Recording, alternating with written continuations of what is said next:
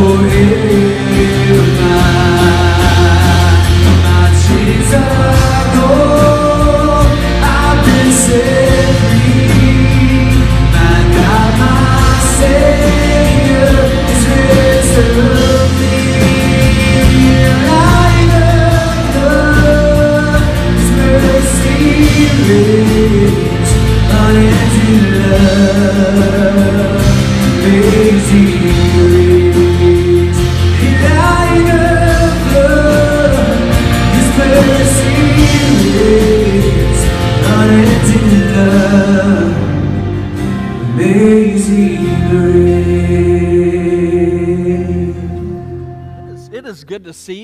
It's awfully strange that it's raining, uh, but I knew it was going to rain because I washed my car yesterday. Now, I don't know how y'all are, but I mean, I, I wash my car every Saturday, and I even clean my tires. And so I knew when I did that that rain was coming. And so, uh, anyway, I woke up this morning. The First thing I did, I gripe a lot, and I saw the rain. And I gripe. We need the rain, so Lord, I'm grateful. But uh, I don't know if y'all, any of y'all are like me. But anytime it, you wash your car, I mean, that's a, that's a chore, right? So anyway, other than that, um, it's been, a, been all right, been doing pretty good because y'all care, I know. Uh, but today we are we finished our C4 series. Uh, last week went on for you know for a number of weeks, and today uh, you might be encouraged when you see the title of the message, "Living in Light of the End." Now let me um, let me uh, kind of preface it a little bit with this. There is a, a former columnist named Ann Landers. Y'all, any of y'all, if you're a little bit older, you might remember her um, she used to receive 10,000 letters a month. And the letters she received, I mean, this would be an awful job. I mean, the letters she received basically, it was just people griping all the time. And they would write in about the problems that they had. And so a reporter asked her, he said, you know, what is, what is the number one thing uh, that people complain about? And it was interesting, her answer. She said, basically, it comes down to this. She said, it's fear. She said people are, are afraid they're going to lose their jobs. She said people are afraid that they're going to lose their wealth. They're afraid they're going to lose their health. And then at the end, she said, very simply put, people are afraid of life itself. And, and I, I thought about that, and I think yeah, she is exactly right. Uh, there are so many people who live and go through life just simply afraid all the time. You know, and there's some people I know, in the, even in Blythewood, there are people that they, the companies that they work for, some of the companies that have been going through layoffs for a, a number of, you know, for a number of months. And so there's people in our church who are, who are fearful about their jobs. Am I going to have a job in the next few months? Uh, others of us are parents. I see the football team, and some of the football team are here today. And those of you who are parents, I mean, you are fearful for your children. You want them to make the right decisions. And then others of us, you know, there's, we had, I don't know if y'all knew this, there was an election this past week. And there were people who were afraid before the election, and there are people who are afraid after the election. And then you come into the church and you look at the bulletin, and it says, living in light of the end. And you're thinking, well, that's great. You know, you get afraid, and what in the world is he going to say now? And so it seems like there's all this stuff that's going on in our world and in our lives. And, and so many of us are just totally paralyzed by fear.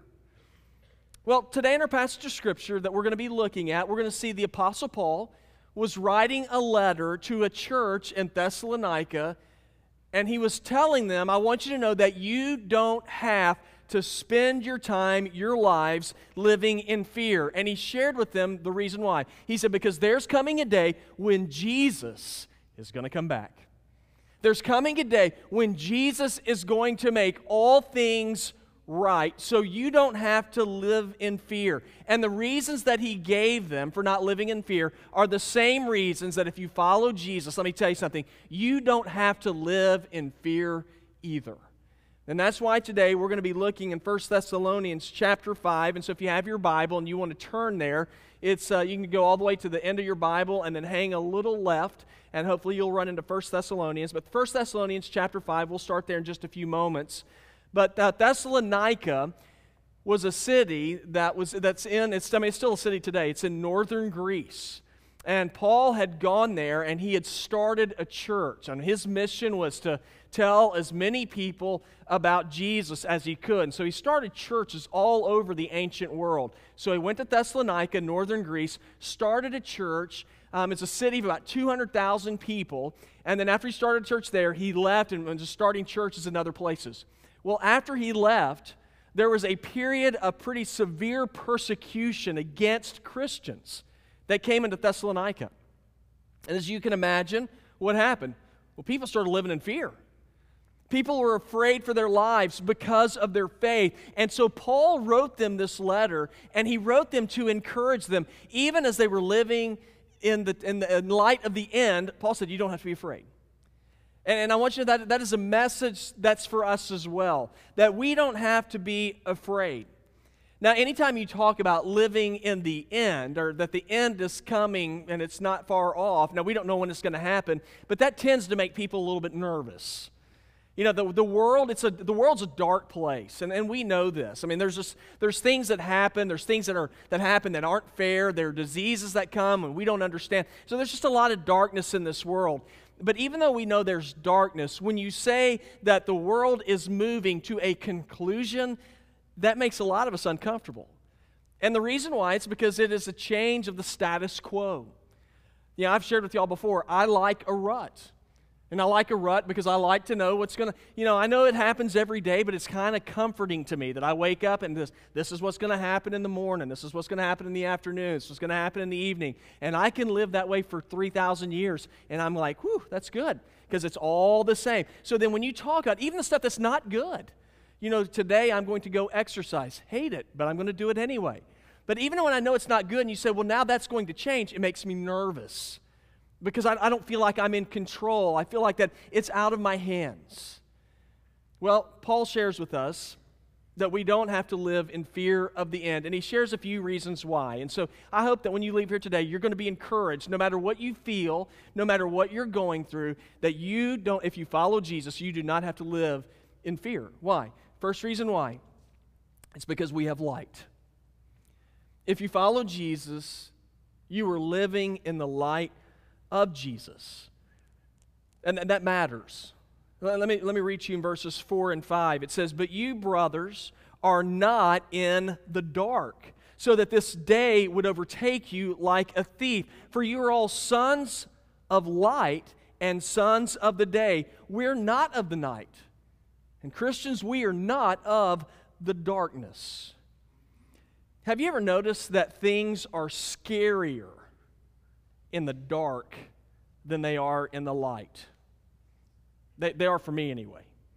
You know, whenever you're outside, you, know, when I'm, I will take our dogs out, and I know my family's not here, so I don't have to tell you how often I do that. But when I take them out during the day, we have a little wetland area, and they love to go down in there. So I'll walk down in there, and when I walk down in there, you know, I can brush up against sticks and, and stuff like that. Doesn't bother me. Um, I can walk walk through spider web. You know, there's always because there's always those big wolf spiders. You know, those things are huge, and they make these huge, you know, huge spider webs, and you walk through them, and you just kind of wipe it off. It's not that big of a deal.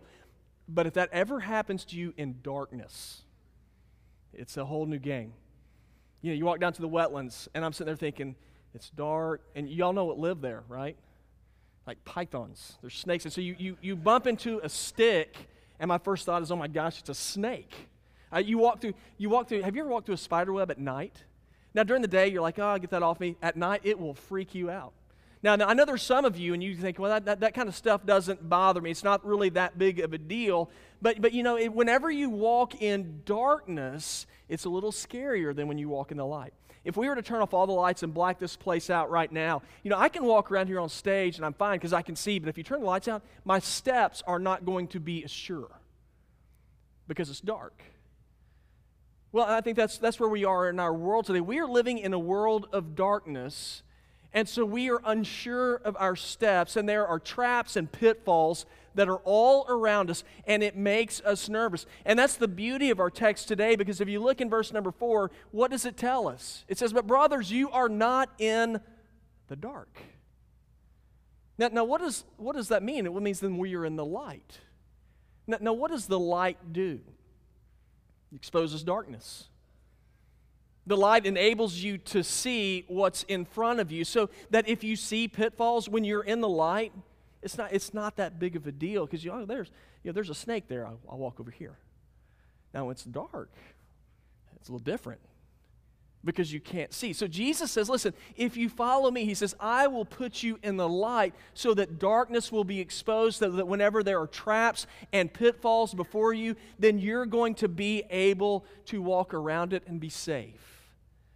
Now, what's frustrating to me is when I see people who walk in darkness all the time. And, and, we all, we've, we've all seen it or we've done it, and we know people and we've looked at people and, and we see the decisions they make. And I'll see people and they'll make decisions. Uh, I will see them make decisions concerning their relationships, and I'll think, why are they doing that? You know, the only thing it is, it's, it's that decision they're making with that person who doesn't care anything about that, about them or their family. The only thing it's doing is it's dragging them down and it's destroying their lives. Or I'll see people who are overtaken by addictions, and I think, don't they, gosh, why do they do that? I mean, don't they see that they're making bad decisions, that they're making bad choices? Hey, guys, here's the answer to that question no, they don't see. Why? Because they are in darkness. And when you are in darkness, it is awfully hard to make good decisions and good choices. And that's why Jesus says, when you walk with me, he says, you will walk in the light. And when you walk in the light, you don't have to be afraid. There's a little boy, he's three years old, and he was in the back seat with his parents. They were just driving out in the country, and as they were driving, it was nighttime, and they came to a stoplight, and the little boy looked up, and you know the light was shining through the windshield. And when you drive out, especially out in the out in the country, you tend to drive through a lot of bugs. That boy looked at the windshield, and he goes, "Ah, windshield is dirty." There's just all these like bugs all over the windshield and dirt, and it was like just smears. And the parents were like, "Yeah, it is dirty."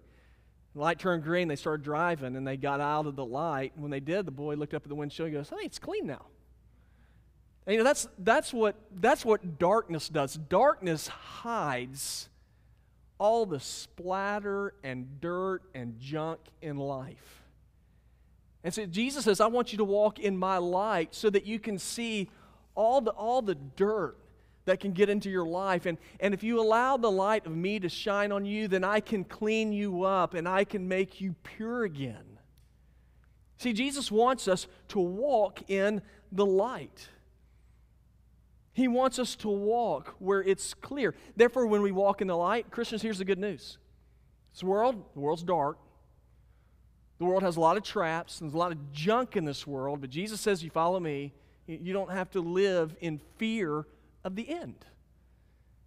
We're told this in 2 Timothy 1:10. It says, "It has now been revealed through the appearing of our Savior Christ Jesus, who has destroyed death and has brought life and immortality to light through the gospel." Jesus says, "You walk with me." He says, "It's dark in the world." He says, "You walk with me." He said, "I'm going to flip the light switch on so you can see where you're going." So because of that means we don't have to live in fear of the end because Jesus is our light. And he points out the pitfalls of life. So we don't have to we don't have to live in fear of the end because we have light. But here's a second thing that I that I want you to see. The second reason we don't have to live in fear of the end is because we have a job to do. Yeah, we, we need to be busy. Our world is in darkness. We, we have work to do. Now I want to read you verses, uh, verses 6 through 8 it says, and this is what Paul said to the believers, and they're undergoing persecution, they're in darkness. He said, So then we must not sleep like the rest, but we must stay awake and be sober. For those who sleep, sleep at night, and those who get drunk are drunk at night. But since we are of the day, we must be sober and put the armor of faith and love on our chest, and put on a helmet of the hope of salvation. Now, one thing that I, you know, one of the lessons that I'm learning is that the older you get, the more your body begins to break down. Have, and for those of you who are like over, I don't know, like 40, you are much more aware of this. And so you just to begin to, uh, let me give you an example. My daughter, my, my youngest uh, child, is uh, she's a, a, freshman, at, or excuse me, she's a sophomore at Blythewood High School. And so she, I'm on, I'm on Snapchat with my daughter. Now, I, uh, she is my only follower. And so I don't know anything about it. So she tells me, you know, she, you know so that thing that you look into and you can make all these weird looking faces. It's actually kind of fun. And when it, she comes to the first service and she'll sit on the first service when James is singing, she'll do a Snapchat and James has all these crazy faces and she'll show me. And so I laugh and it's funny. Um, so anyway, so, I'm, I'm, so you have to look at yourself to do these pictures. Well, I was looking at myself and I was taking a picture and I looked at, and it was that, um, you know, where, what do you call it, where you turn it back on yourself. Anyway, so I'm looking at it and I see me and I'm like, who is that? Because in my mind, I look better than, you know, than what you see. And I'm looking outside, and seriously, I, I, I mean, like these, I have these wrinkles. And, uh, and then I have like, there's like, I'm starting to get white hair, and on my neck, my wife's telling me I need to shave my neck because I have bad, I have bad neck hair. So it's all white. And so you look, and I'm like, where, where did that, where did it come from? Because I look better than this. Now, now when I, when I look at myself, now do I, I don't, I, now here's the good news. I've not thrown in the towel yet. And so I'm, I'm going to get just for men right after this. But, you know, I'm going to, I'm to do the best that I can. You know, I, I don't look at myself and say, my, you know, because, you know, you, you kind of reach a point where there's, it's just diminishing returns, right? But I'm not giving up. And I'm going to do the best that I can to, to do the best that I can to stay in the best shape that I can or that I'm willing to do so that I can be as productive for as long as possible. Okay, now the world that we are living in, you know, I promise you this. I do not I don't believe in evolution. I believe in devolution. We are not getting better and better, but we are we are going down. Okay, now because I know that, does that mean we should just give up as Christians? Go, well, you know, we, I believe in devolution. Let's just let's just check out. There's nothing else to do. No, that's not that's not what we've been called to do. And whenever I look in verses 6 through 8, you know, it's not like the world is having an increase in, in morality or anything like that. So, so what's our job? Well, Paul points out a couple of things in the verses that we just read. And if you go back and you look in, in verse number 6 and then, and, uh, then the verses after, he says, We must not sleep. He said, You, you got to stay awake. As you're living in darkness, you stay awake. And he said, and then you make sure that you be sober. Now, that word stay awake is very simple. It means to be alert. It means to be watchful. Why? So that we are not taken by surprise. So that we are awake to all the traps of this world. You know, there's a lot of people who just sort of sleepwalk through life, and we think things are never going to change, they're never going to be different, and we just sort of go through the motions in life. We don't think much about it. Paul says, let me tell you something. He said, You better stay awake. He said, You better be sober. Because when you're awake, the chances are much less that you're going to be duped and fall into the traps that the world sets. Let me give you, let me give you an example. Um, when, there, there, are times whenever my wife will tell me, so last night you were snoring. And she'll tell me that. And I'll go, I, I don't remember that. I don't, I don't snore. Now, I, I will say that, but I, but I don't know that for a very simple reason. I'm asleep. Now, I know this when I'm awake, I don't snore when I'm awake. Now, the Bible says when, when you are in darkness, when you're in darkness, you play with sin. But I know this when I'm in the light, I don't. And so that, that's what Paul, in essence, is what Paul's saying here. He said, You want to be in the light so that you don't play with sin. You don't want to mess around with it. He says you want to be sober. In other words, you want to know what's going on around you. And, that, and that's our first job. But then he begins to tell us, he says, so, so how do we do that? He says, well, you have to prepare yourself. You have to dress, so to speak, for success. And if you look in verse number eight, he tells us that we are to put on the armor of faith and love on our chest. We're to put on a helmet of the hope of salvation. And so we want to put on protective clothing for ourselves. And he's speaking of, a Roman, of Roman soldiers here. And if you watch the old movies, you know, you remember what Roman soldiers, they'll put on that, that breastplate. And other versions say you need to put on the breastplate of righteousness. You know, you know what the breastplate or the armor was for? It, it's to protect your vital organs. You know, because those other soldiers, I mean, they're swinging, they're swinging axes and they're swinging, you know, they're swinging swords, and so you want to have something protective over you. Well, Paul's saying if you're going to live without fear, he says, and you take what God has to say and the promises that He gives you, and you wear it like armor so that your heart will be protected. See, the, the world tells us we don't deserve anything. The world tells us, how could God ever forgive you? The world tells us time and time again live for your own pleasure because you must eat, drink, and be merry, for tomorrow you die. There's no hope beyond this life. So, what we want to do is, Paul says, you want to take God's word and you put it over your heart. And God says, there's a life beyond this one. God says there is hope for you. God says, I made you on purpose. You are not an accident. And He says, and I want you to take the helmet of salvation and I want you to put it on your head. You think of a Roman soldier, they wore helmets, you know, when they fought. Why did they wear helmets? To protect their head. So, so what's, what's our helmet? It's the salvation of God that's taught in this world. We want to take God's word and we put it, it's like we put it on our head. We, we, we do it in order to protect our minds, to protect what Jesus tells us, to understand that we have value and that we have worth. Because if, if we don't protect ourselves and guys, we are completely vulnerable to the junk that the world teaches us.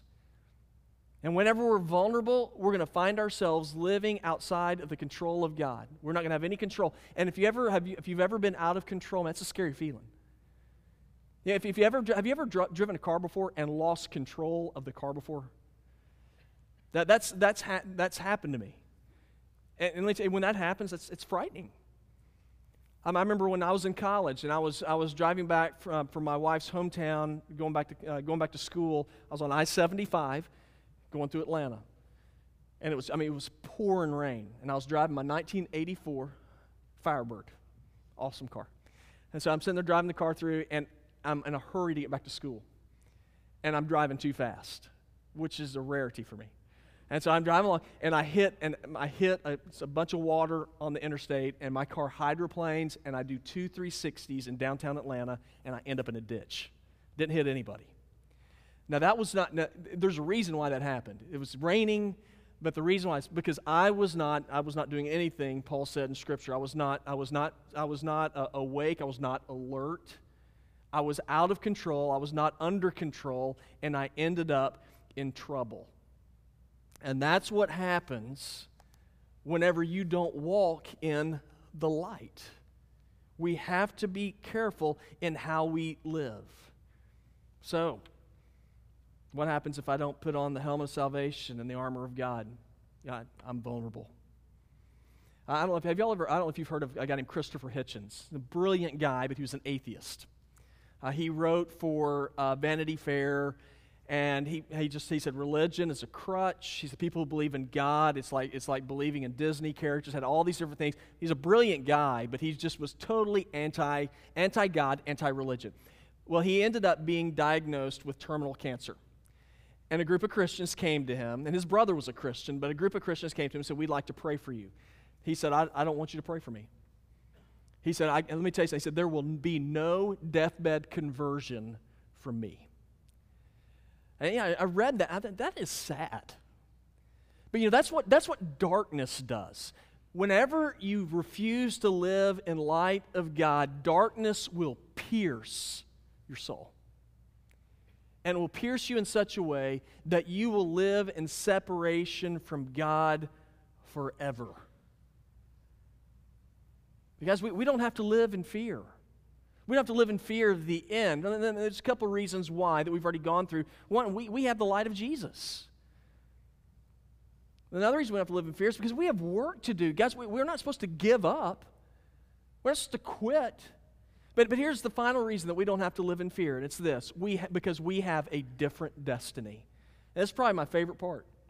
We don't have to live in fear because we have a different destiny than the rest of the world. In verse number 9, it says, For God did not appoint us to wrath, but to obtain salvation through our Lord Jesus Christ, who died for us, so that whether we're awake or asleep, we will live together with him. Okay, now I want to ask you all a question. When Jesus came the first time, how did Jesus come the first time? There's a holiday coming up. It's going to be a good hint. He came as a baby, right? He came as nine ounce, no, nine pound, 11 pound. He came as a baby. That's how Jesus came the first time. He came as the Bible says, he came as the Lamb of God. He came to bring peace. He came to bring forgiveness. Now that's awesome, but let me tell you something. Did you know Jesus is going to come a second time?